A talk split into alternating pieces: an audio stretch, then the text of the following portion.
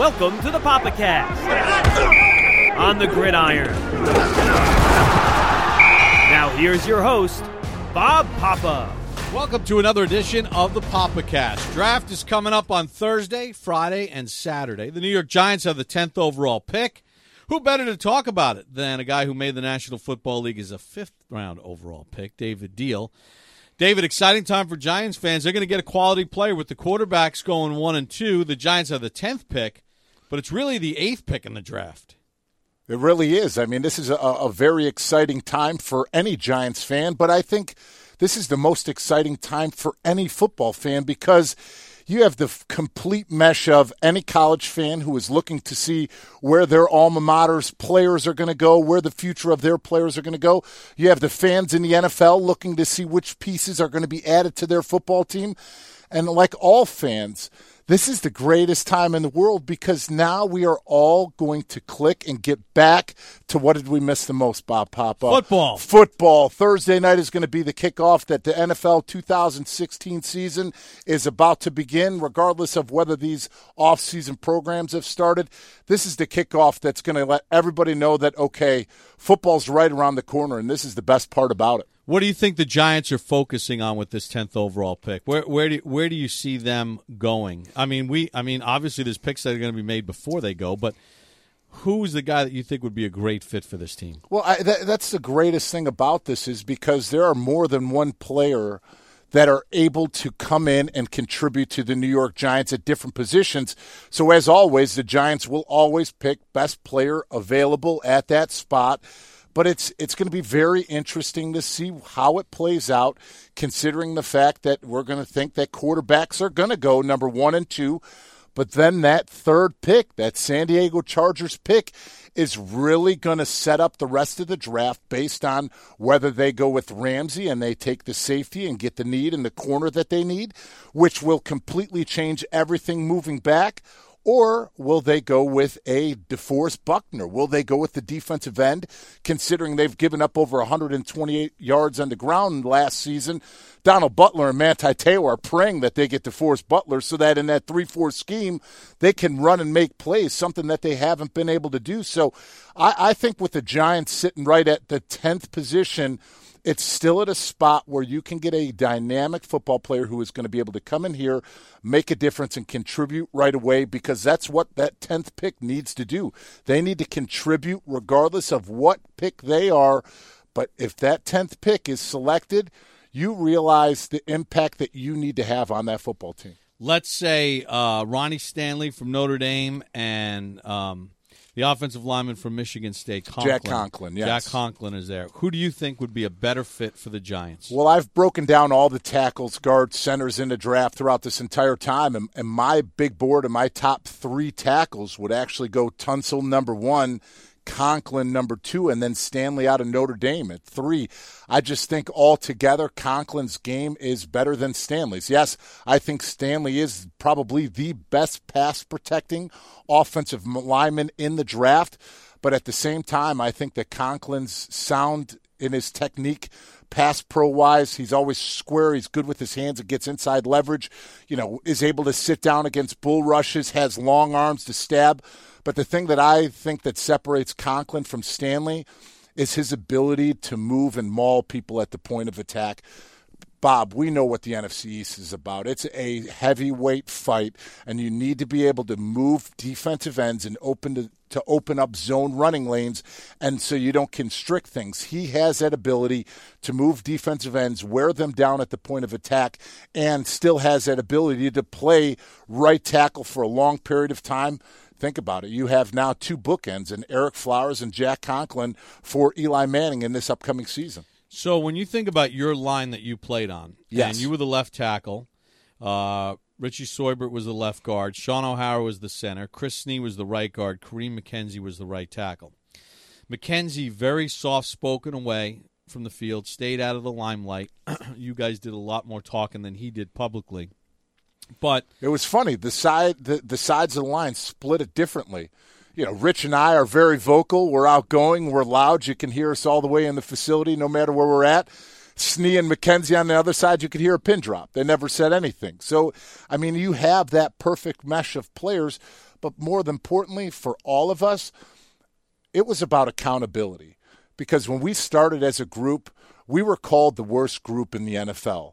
Theismann said it, other people said it, and we took that as a personal challenge that in order for anything to take place and to bring back the championship culture to the New York Giants, it had to start with up, us up front. So we put that accountability on one another, whether it was lifting weights, working out, running, working and breaking down film, doing technique stuff out on the field. We were accountable to one another, and more importantly, we would never let anybody else take that little deep breath or, or, slip that one little bit. The minute that we saw that, we would be on top of each other because we knew how important the small, little, minute details are, especially when it comes to a group when it's all five together. Can Conklin sort of give the Giants what McKenzie gave the Giants at that right tackle spot? Not to that same level as coming in as a rookie but could it be the start of something what you guys got out of uh, Kareem on that right side? I, I, believe that it really can be because, like I said, you have Ereck Flowers at the left guard or left tackle position, Justin Pugh, who is a veteran that they have said now is going to stay inside at the guard position, so you'll have him at left guard. Weston Richburg coming back, he'll be healthy. He is a very good center. He's fought through those tough times. He had some nicks and bumps last season that I think he'll bounce back from. If you get a Jack Conklin to play right tackle tackle. It'll also give him flexibility if need be. He has played left tackle, so he can swing.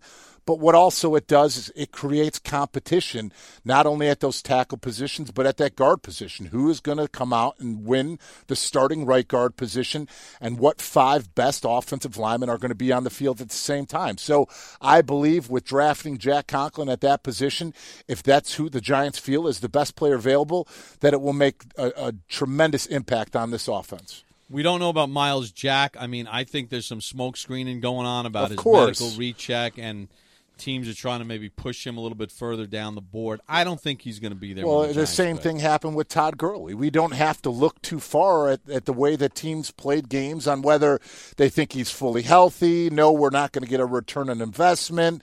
I, I think teams are all saying what they want to say to get out whatever feelings they really want. But deep down, you know, teams are looking at his versatility, his ability to play outside linebacker, inside linebacker, cover people in the nickel slot. I mean, he ran the football on the offensive side of the ball.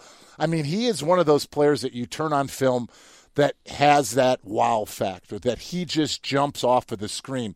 So, yes, you have to worry about that knee injury, but at the same time, we've seen Todd Gurley come back for it. The one that I think is more interesting than anything is Jaylon Smith out of Notre Dame, because if he didn't get hurt in that Fiesta Bowl, he would have been a top five draft pick, no questions asked. He was that good this past season. His ability not only to cover, but his ability now to attack and, and rush the quarterback. He really got much better with his pass rush moves on the outside edge. I think that he's one of those guys that if the New York Giants are sitting at that second round pick at 40, you pick up an offensive tackle or somebody else at a position of need who you feel is that best available at 10 at that 40 pick, if you get him and he can come in healthy, that could be the steal of the draft. But they're saying that his medical recheck, they're saying, I mean, guys have reported that he ain't playing this season. Can you, can you, when you're coming off back to back six and tens with a new head coach, can you afford to be that rich and take a guy in the second round when you can get, you could circle back for defensive line in this draft is deep? uh, maybe a pass rusher, or satisfy the wide receiver position. Or if you can get another corner to go opposite Janoris Jenkins, you get DRC, you get some flexibility yeah, you in what you're able guy. to do. You get another guy, and what does it allow Steve Spagnuolo to do to the young 21 rookie who got drafted last year? It allows him to use him at his strength, play him at eighth in the box, let him be a human missile, send him on blitzes, let him make those open field tackles, and you have flexibility of having another corner slash safety to do things on the back end. So I, I agree with you, Papa. Uh, it's just one of those things that you never know how it's going to play out in this draft. What about at number 10 if the Giants don't grab Conklin? Or let's say Conklin goes off the board which is also another thing that could potentially happen with the teams that are in front of the Giants. Tunsil might be off the maybe it's maybe it's Stanley and Stanley's really kind of a left tackle, so that would mean you'd probably have to move Flowers. Yep. Maybe the Giants say, you know what, we have grades on defensive players that are higher. Who might be a good fit for the Giants, or that the, you think the Giants could be intrigued with at number ten? I think the the Giants and a lot of teams are intrigued with Leonard Floyd out of Georgia. You know his uh, his ability to to not only be able to be the inside linebacker, but once again, what is it the premium that any good defense or any Super Bowl winning team has been able to do. They've been able to attack and put pressure on quarterbacks. That's the name of the game. So he is another player that I know the Giants are high on. Leonard Floyd, his ability to to rush the passer, his once again his flexibility in that linebacker position. Um, Vernon Hargreaves is he going to go before the Giants select the 10 because he would fit perfectly into that scheme with Janoris Jenkins and DRC. Yes, he didn't put on the track show that Jalen Ramsey put on, but you watch film of Hargreaves, he is so smooth in his transitioning, flipping his hips, playing press, playing off coverage. He is a very dynamic player. That is another player that can come in and make an immediate impact on the New York Giants as you look at this thing in an overview, um, what are some of the areas that are must hits for the Giants somewhere in this draft, whether it's second, third, fourth, fifth round, or whatever, where they've got to get players at what positions, in your opinion, that are going to step in and be contributors from day one, whether it's a small role or a bigger role? But they have to be part of the front line attack of this team. Definitely an offensive tackle at some point in the draft, whether it's at 10 or 40 or where it's at. You definitely need to get another wide receiver to play that number two to take some attention away from uh, Odell Beckham Jr. Yes, Victor Cruz is coming back but you don't know his you health. Don't know. You it's don't unknown. know his status. It's unknown. So you need another receiver that can win those one on ones so that it takes away pressure from Odell Beckham Jr. and another receiver who can open up things for Eli Manning in this quick hitting offense defensive side of the ball, you can always use another three technique defensive tackle. Yes, you signed Snacks Harrison, but Hankins is coming off of a surgery. So you have him coming back, having a three man rotation with JPP and now Olivier Vernon on si- outside. I mean, that's what you want to keep those guys inside is is fresh. You know, you look at a lot of teams in the NFL, it's almost like a hockey line rotation, four going in, four going out. So if you can keep your D lineman fresh, that's always great. We talked about getting another corner slash safety and the defensive backs, backfield so that now Steve Spagnuolo has more flexibility in what he's going to be able to do to cover. But the one that needs to be drafted and has to more than any position on this team is a middle linebacker position. We saw how much it hurt the Giants last year between Unga, Beason, the injuries at that position, moving people in and out, whether it was Herzlich, whether it was trying to move JT Thomas to different, different positions. That middle linebacker position has been a staple for the New York Giants. Any good New York football Giants team, what have they had? A tough, hard nosed middle line, middle, nosed middle linebacker that can identify things, that can communicate, but gets everybody on that defense rallied around them. Jon Beason had that mentally, but he didn't have that physically last year. That's what they need on that defensive side of the ball. That tough guy that you think wow, we need to account for him as a player. They signed Keenan Robinson, who they think can fill that void. You got you got to hope. But once again, he's had hamstring injuries, and you got to hope that Devon Kennard shows you and builds upon what he did his rookie year because his sophomore season, other than that interception in Buffalo, uh, really was kind of a wash. He was hurt a lot of the year, mm-hmm. and then mm-hmm. you hope that maybe Owa Odighizuwa could do something this year because you can't real JPP.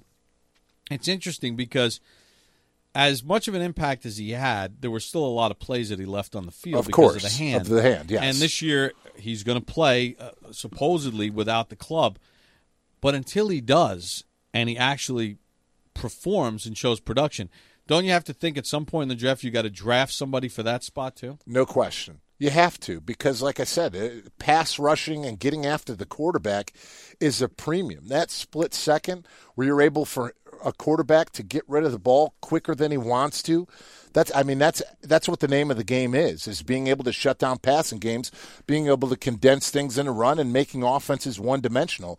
So I, I couldn't agree with you more because once again it allows you to have that rotation of players where you can win one on one battles where you can't slide your protection offensively. Okay, we're going to slide to JPP every time or we're going to slide to Vernon every time.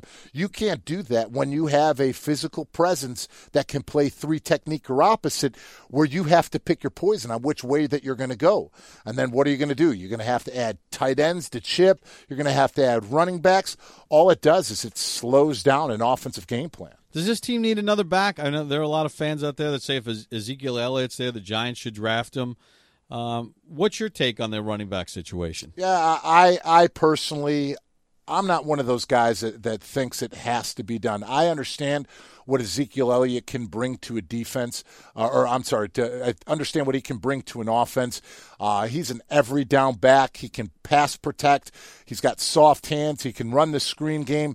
Uh, I mean, he fits up and, and hits linebackers on blitzes and he is a north south runner. He gets downhill. He he plays in between the tackles very nicely. But at the same time, with Jennings, with Darkwa, with Vereen, with the Williams, with the crew that's coming back, and I, like I've always said, I love the addition of maybe a free agent, late round pick pushing these guys, fighting to get on the roster. I think that in itself, with that roster, I think that this offense can function because Ben McAdoo finds ways in this system to spread things out and open things up. All right, David, I'm going to put you on the clock here. Final question. Um, so the Giants are picking 10th. Floyd is there. Conklin's there. Who would you pick? I'd pick Jack Conklin. I would pick the offensive tackle. And I know people are like, well, yeah, passed in the draft, you're an offensive lineman. Think about how many times that any Giants fan yelled at the TV screen about pass protection or Eli Manning getting hit or not having enough time last year. Enough a said. A lot a lot. And the other thing is the blind side is not necessarily the same component as in the past. No, because of the timing, the rhythm, and the, the cadence and uh, the ability to get rid of the football out of your hands quickly. So having a guy like Jack Conklin would allow this offense and offensive line to be more aggressive, be more attacking, and I think that he would be the perfect fit for this offense. All right, and finally, I want to let Giants fans know that David Diehl, myself, Carl Banks – uh, if, on the MSG networks on Thursday night, we're going to go on the air at 8:30 p.m. Eastern. We're going to be on from 8:30 to 10. We're going to break it all down before the before the Giants make their pick.